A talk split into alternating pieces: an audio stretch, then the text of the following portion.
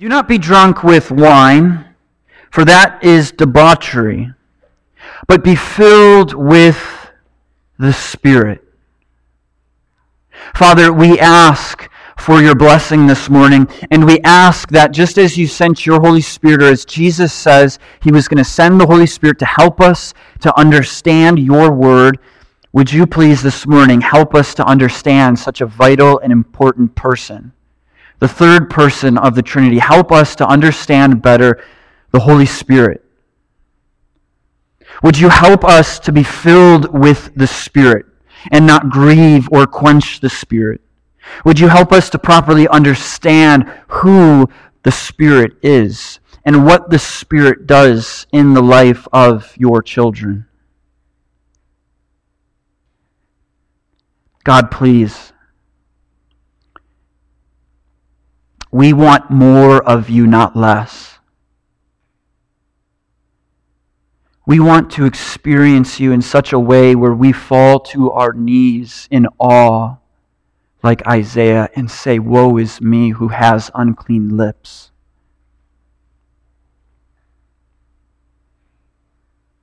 And so we pray this to you. Amen. Now, if you remember where we've been, we've been going through this letter that Paul has written to Ephesus. And last week, what we saw is the fifth exhortation, the fifth encouragement to walk. The Christian faith, when you are confronted with the reality of sin and the love of God, and you're led to repentance and faith in Jesus, forces you to put on your walking shoes. The Christian faith is not a passive religion. When you are confronted with this reality of God's holiness and man's sinfulness, and you repent and believe, it causes you to submit. And Paul, in five different ways, calls this church, and he calls us, 21st century Christians, to walk. And specifically, in verse 15, we saw him say, Look carefully then how you walk, not as unwise, but as wise. So he's calling the church, he's calling Christians to walk with wisdom. And to walk with wisdom, according to Paul, means to walk in God's will. It's not this, should I go to this school or that school? God's will for his children is to walk in obedience according to his word. It's to submit to God. It's not to just acknowledge Jesus as Savior, but it's to acknowledge Jesus as Lord. And to say, Jesus, you direct my paths. This is what it's like to walk as a wise person. But what we also saw is that in order to walk with wisdom, we need the Spirit. We must be filled with the Spirit. And this is what we'll be looking at today Paul's command. This is what it is. Paul's command to this church to be filled with the Spirit. Or a way to translate it, as I mentioned last week, there's a lot of different ways that the Greek can unfold this phrase. The most literal way that you could phrase this section of what Paul is saying is but being or but be being kept filled with the Spirit.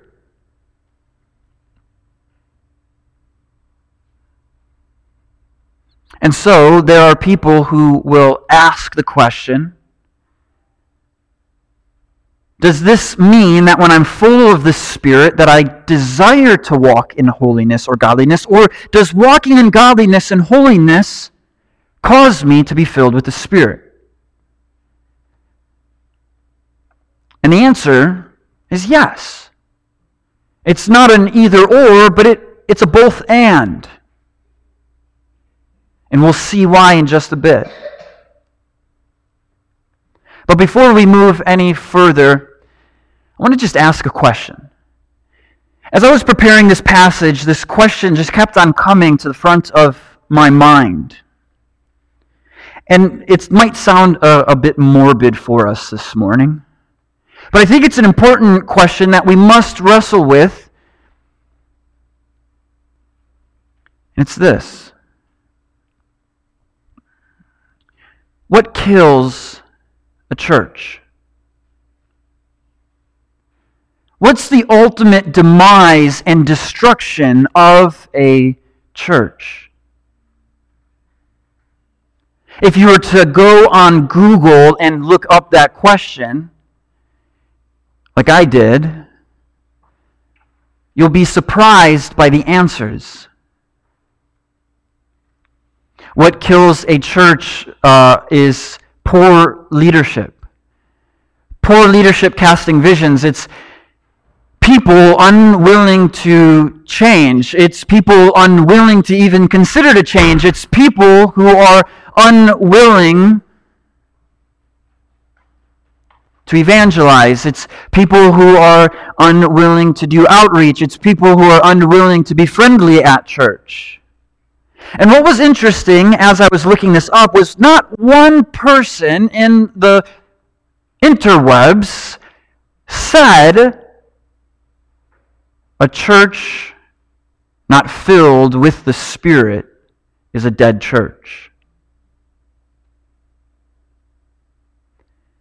Does that not show us the lack of understanding of the role that the Holy Spirit plays?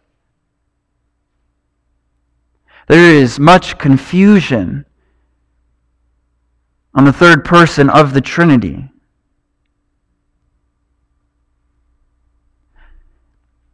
And what I'd like to propose this morning to us is this.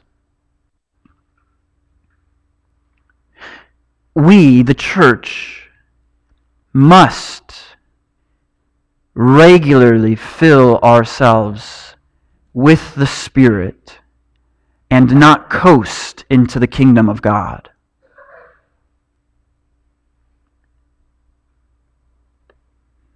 we as a church must regularly fill ourselves with the Spirit and not coast into the kingdom of God.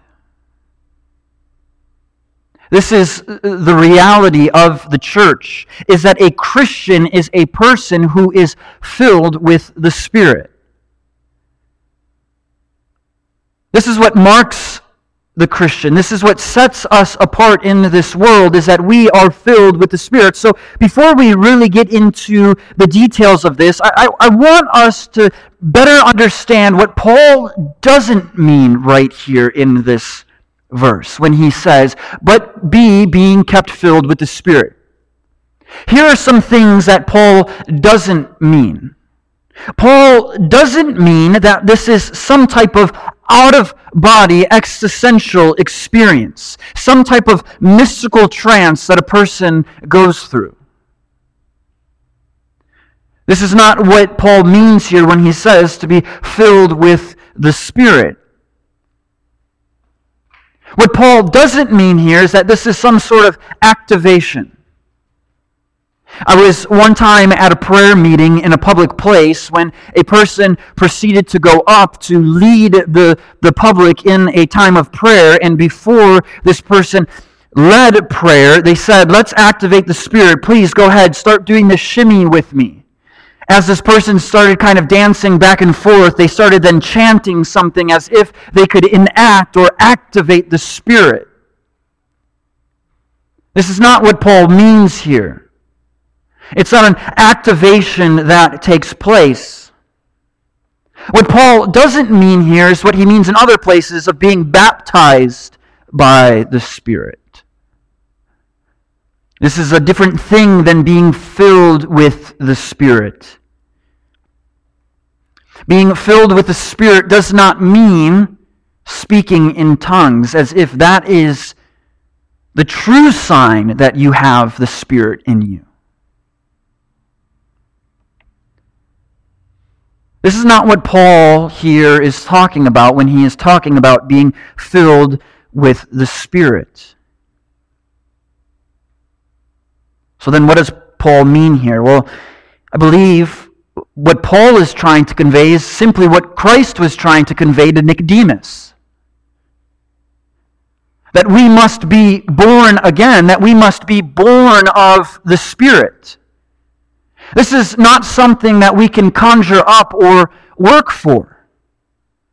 We see in Acts as Simon the magician, he thought if I could just pay for this, then I could have it. And he was sadly mistaken. And oftentimes we believe that if we can just do these certain works and we can conjure up or we can pay for the Spirit. This isn't what Paul means. He, he means that we must be born of the Spirit. That of which is born of the Spirit is has the Spirit, but that is born of the flesh is the flesh.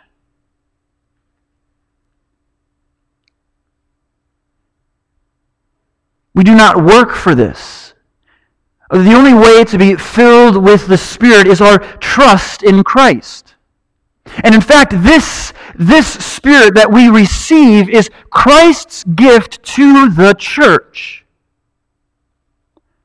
we see how, in a few ways, as Jesus tells his disciples that he will send the Spirit to be a helper so that they would understand the kingdom of God and what he has said. We also see that Christ says that the Spirit is sent to be the comforter for us. As Paul has already mentioned, the Spirit has been sent to seal us for the day of redemption. What, what this simply means is that once you repent, or once you have the Spirit in you, you are set apart for the day of redemption. You have the mark, you have the sign, the seal that until Christ comes back, he will collect his people that if you are Christ's, you are Christ's. And if you have the sign and the seal of the Spirit in you, then you will not be plucked, as a song that we sing, from the Father's hand.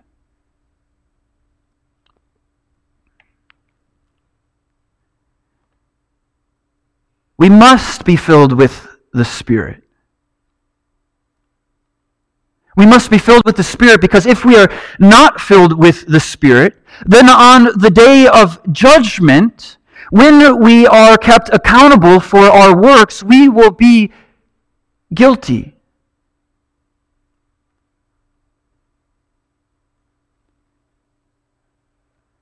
God's divine wrath will be poured out on us. It doesn't matter how many good works you have done.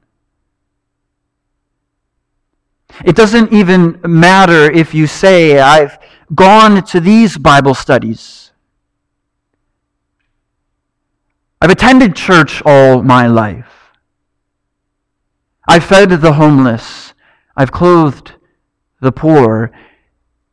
If the Spirit has not filled you, then on the day of Judgment Day, Jesus will look at you and say, Depart from me, you workers of lawlessness, for I never knew you.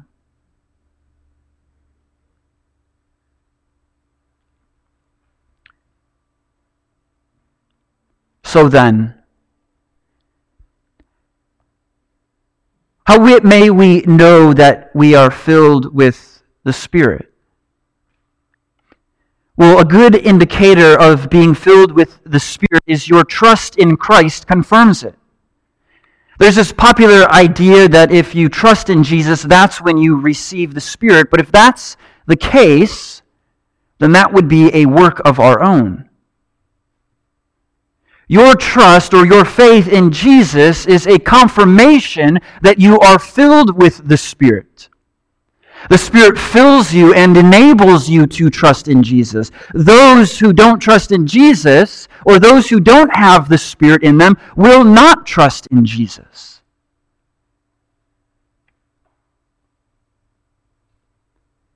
Likewise, those who are filled with the Spirit have this desire to abide with Christ. At least in 1 John chapter 4, this is what John tells his readers that abiding with Christ reveals, it displays, it shows that the Spirit has filled you.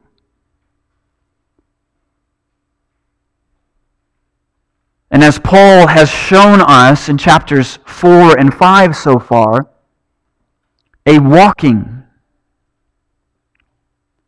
a walking worthy of the manner of the gospel with which we have been called to displays that we are filled with the Spirit. But this is where, as Christians, we must be careful.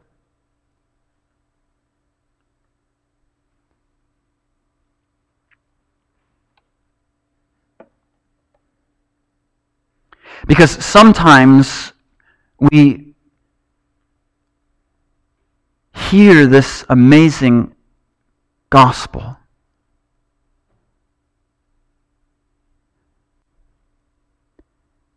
We see the love of the Father.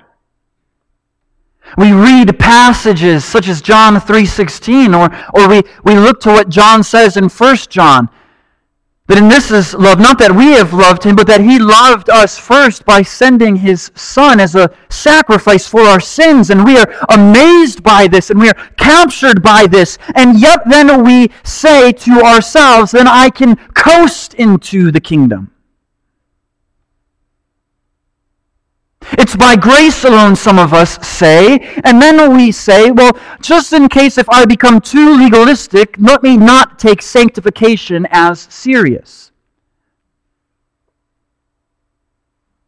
We have no problem shouting that God has saved us by grace alone, but then we have a harder time of wanting to walk in godliness and holiness because it might be a little difficult as a, an old athlete who used to put his body through torture just to win a medal at the end of a season. I wonder how many of us would be okay with putting our bodies and minds through a little bit of hardness for the sake of a promotion or a pay raise or to win that medal at the end of the season. And yet, when we look at our running the race of the Christian life, we don't expect it to be very hard or difficult.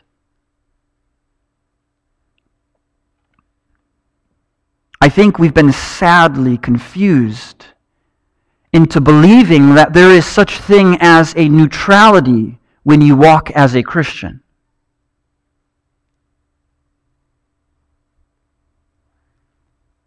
That we no longer read Galatians 5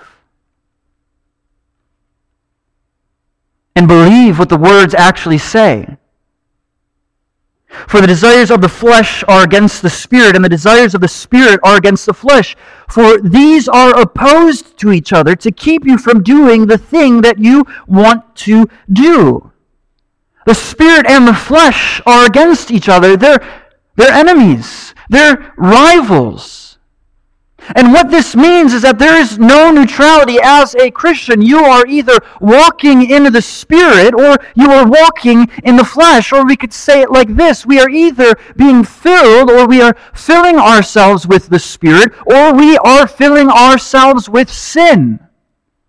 We are either seeking in our lives to glorify God or we are seeking in our lives to glorify ourselves. There is no neutrality. When you are on the lawnmower or you are pushing it, you are either seeking to glorify God in that moment or glorify yourself. When you are disciplining your child, you are either seeking to glorify God or yourself. When you are trying to make a sale, you are seeking to glorify God or yourself. There is no neutrality here. The, the things of the Spirit are against the things of the flesh, and the flesh is against the Spirit. It is as simple as that. And at times we champion, as Christians, grace alone, and we do not realize this fundamental truth. And we don't understand the consequences of this truth as Christians. We forget what Paul has already said to us in chapter 4 that it is possible to grieve the Holy Spirit. to make the Holy Spirit downcast, to make him low and sad. Or as Paul says to the Thessalonians, there is a real possibility that we can quench the Spirit. When we are filling ourselves with sin, when we are walking in the flesh, we are grieving the third person of the Trinity. We are actually making the third person of the Trinity sad. And just as in the Old Testament, if you're familiar with what happened in 1 Samuel, as the word of the Lord was quiet to the people, there was a child's name, or there was a child who was named Ichabod. Which means the glory of God has departed, the glory of God has withdrawn. Now, I must say that we need to be reminded here of a very important truth That is, that when Paul talks about grieving the Spirit, he does not say that you can lose the Spirit. He's very quick to remind us, and do not grieve the Spirit of God by whom you were sealed for the day of redemption. But we must be confronted with the reality that if we, as Christians, are filling ourselves up with sin and not the Spirit, and we grieve the Spirit, then it is a reality that God will withdraw. He may not fully leave us, but He will withdraw.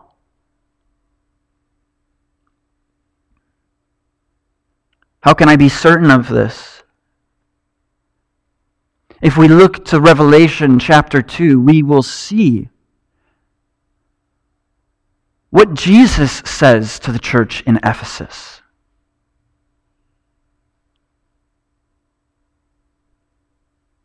Jesus tells this church, first and foremost, well done. You have all of the knowledge.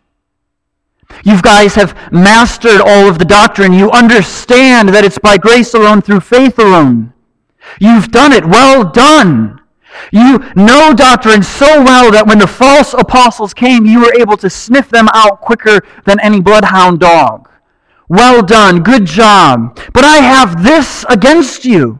Although you know this doctrine, you've been mastered by this theology, you have lost your first love.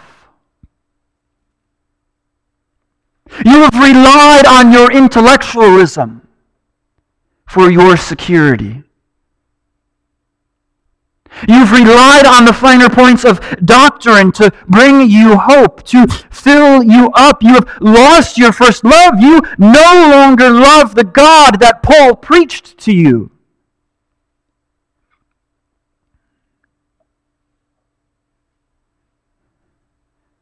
So here's where we as a church in the 21st century are confronted with.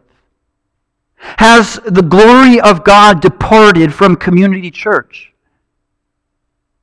Has the Spirit withdrawn himself? Because we've been consumed with filling ourselves with sin, or we've been tricked and lulled into thinking that there is neutrality in this lifetime. Have we relied on a form of intellectualism? Rationalizing why we are mature Christians? Or have we filled and have we been keeping ourselves filled regularly with the Spirit? What does this look like? God gives us the means to be kept filled with the Spirit. And so, what does this look like? We've already seen what this doesn't mean and what this doesn't look like but I think there are means that God has provided for his children to be kept filled with the Spirit. And one of those means, the first means, we see this clearly in the first three chapters that Paul has written. The first one at the end of chapter 1, and the second one at the end of chapter 3, prayer. Paul prays that this church would be filled with the Spirit, that they would experience the fullness of Christ, that they would not settle for just a smidge of who Christ is, but that they would experience the fullness of Christ. Chapter 3, that they would experience the fullness of who God is. Those who are being kept filled with the Spirit are those who are dependent upon God in prayer. Are you dependent upon God in prayer? Are you pleading with God every morning as you wake up? I know that I've just scratched the surface with you, God, but fill me more with the fullness of Christ.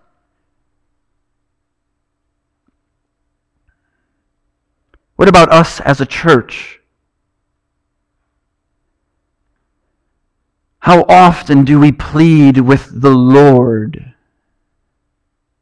How often do we plead with God together as a body to have the fullness of Christ richly dwell here?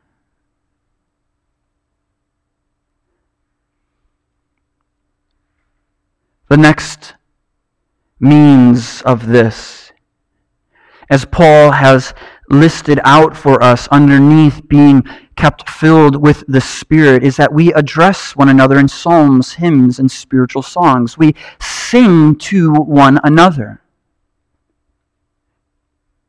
This is why the singing on Sunday should not resemble that of a concert.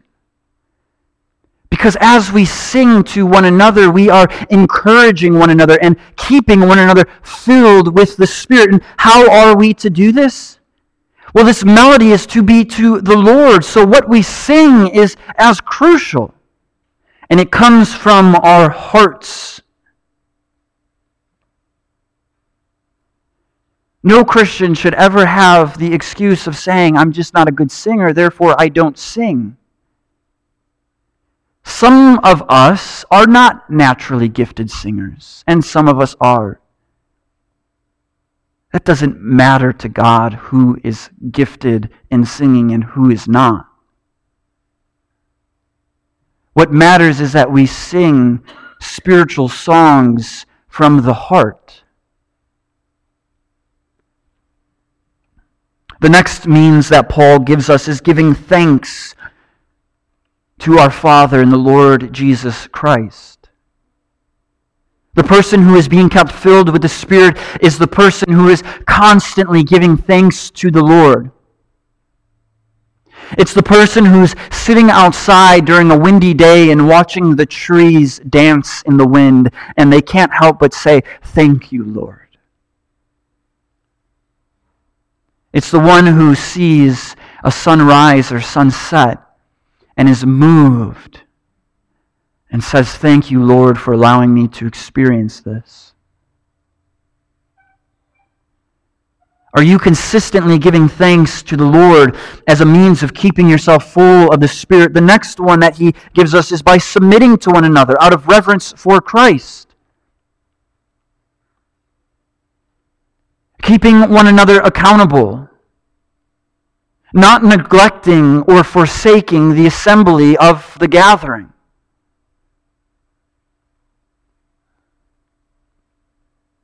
This is a means of being kept full of the Spirit, but we also see other places like drinking from the everlasting water, continuing to commune with Jesus, continuing to look to Jesus, see what he says, and obey.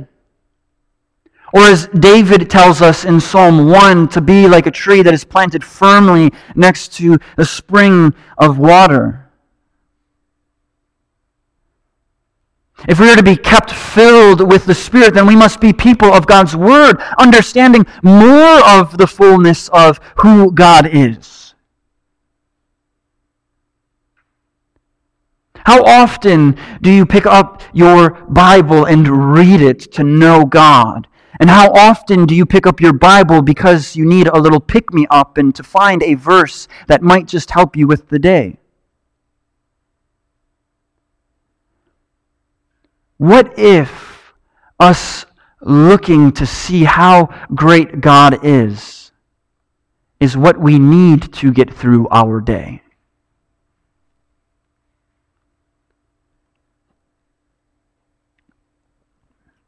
The last means of being kept filled with the Spirit is what Paul has already said elsewhere by walking in the fruits of the Spirit seeking to be sanctified and refined in the fruits of the Spirit, which, brothers, sisters, let me tell you this you cannot be sanctified in the fruit of the Spirit if you are isolating yourself from the body.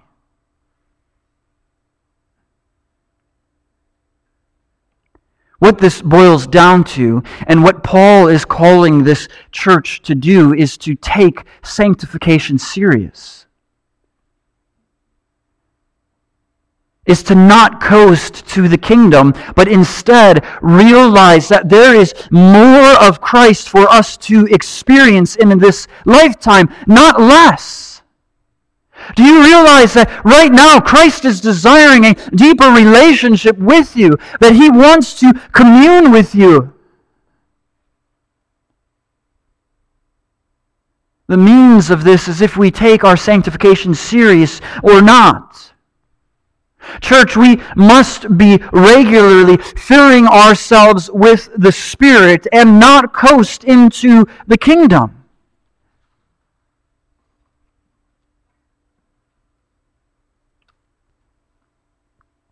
Now, there are five possible heart responses to what I'm saying.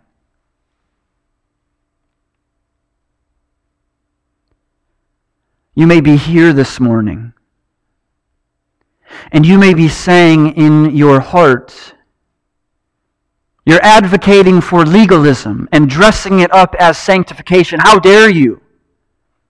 Don't you know that there's grace and forgiveness? Can't I just continue to strive? Can't I just continue to straddle and put one foot in the church and one foot in this world? God is love. The Bible says that.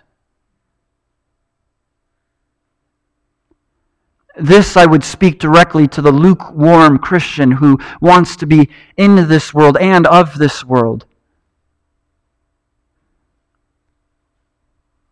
There is no getting into the kingdom straddling the line. There is no getting into the kingdom just by saying, God loves me, which, yes, he does, but therefore I don't need to obey him. The next person that I would like to address specifically, or the, the heart response, is those that may be prone to legalism. Because then the, the reaction from the lukewarm Christian quite possibly could be legalism. Check, now I have all of these things to do so that way I may be more righteous. I can be really righteous in this lifetime.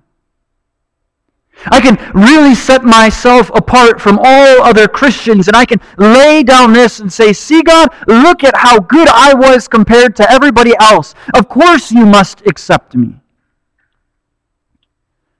Isn't this the downfall of the Pharisees?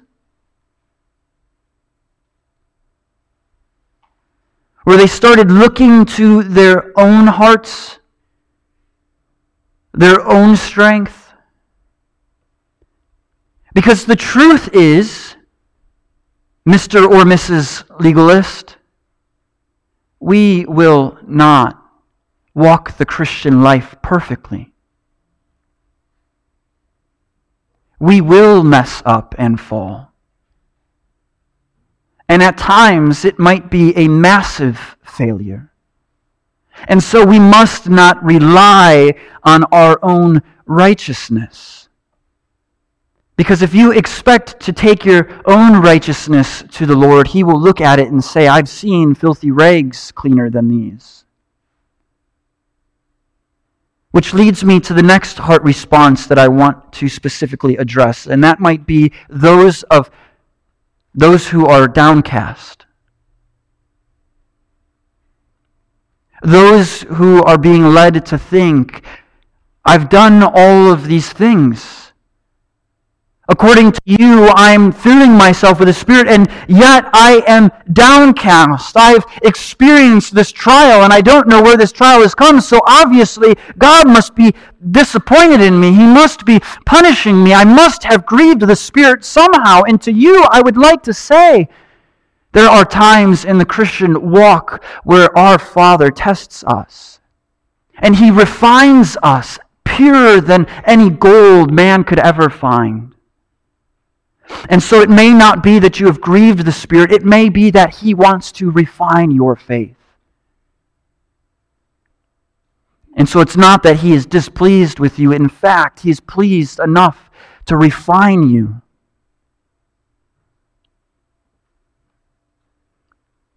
Which leads me to the fourth heart response that I want to address, and that's the backslidden. The one who is going right now in their hearts. God's not looking. I'll sin again and get away with it. If this is you, God is looking. And if the Spirit of God has filled you, then He is closer to you than you could ever possibly imagine. Like the prodigal son, realize right now that your sin will not fill you up. Like the prodigal son, realize that the pleasures in the flesh of this world will not bring you satisfaction. Like the prodigal son, realize that you have a heavenly father who is waiting for you with arms open wide, ready to receive you and robe you and put a ring on your finger and welcome you with joy. Come back to your first love and quit drinking from empty cisterns.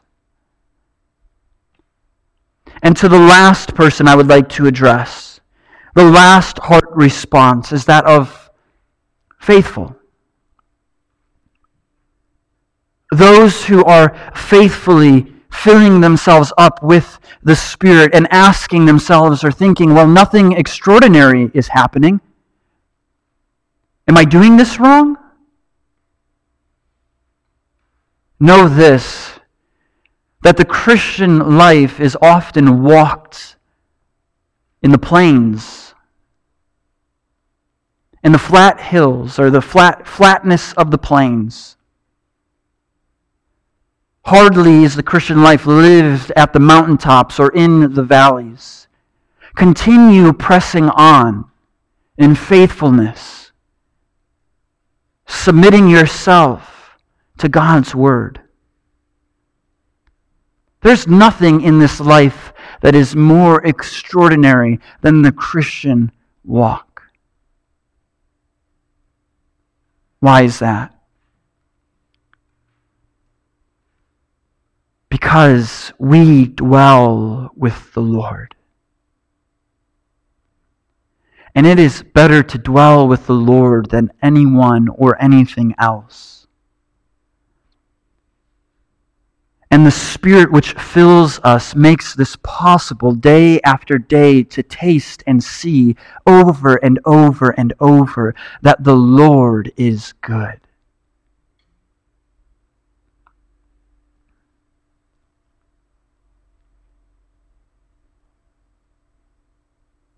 If we pursue being filled with the Spirit, it will draw us closer to God. It will lead you to a greater communion and fellowship with our Heavenly Father. It will grow our faith and trust. And we will grow in the fruits of the Spirit. So here is my last question Are we a church? Are we a people filling ourselves with the Spirit? Or are we on a slow decline to death? Let's pray.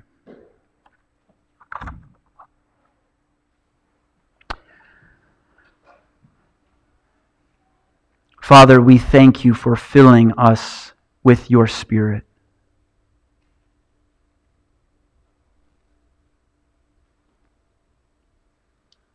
And if there are those who are feeling conviction from your Spirit, Would you cause them to respond right now instead of waiting? Help them to see their need for you. We pray this, thanking you for your Son, Jesus. Amen.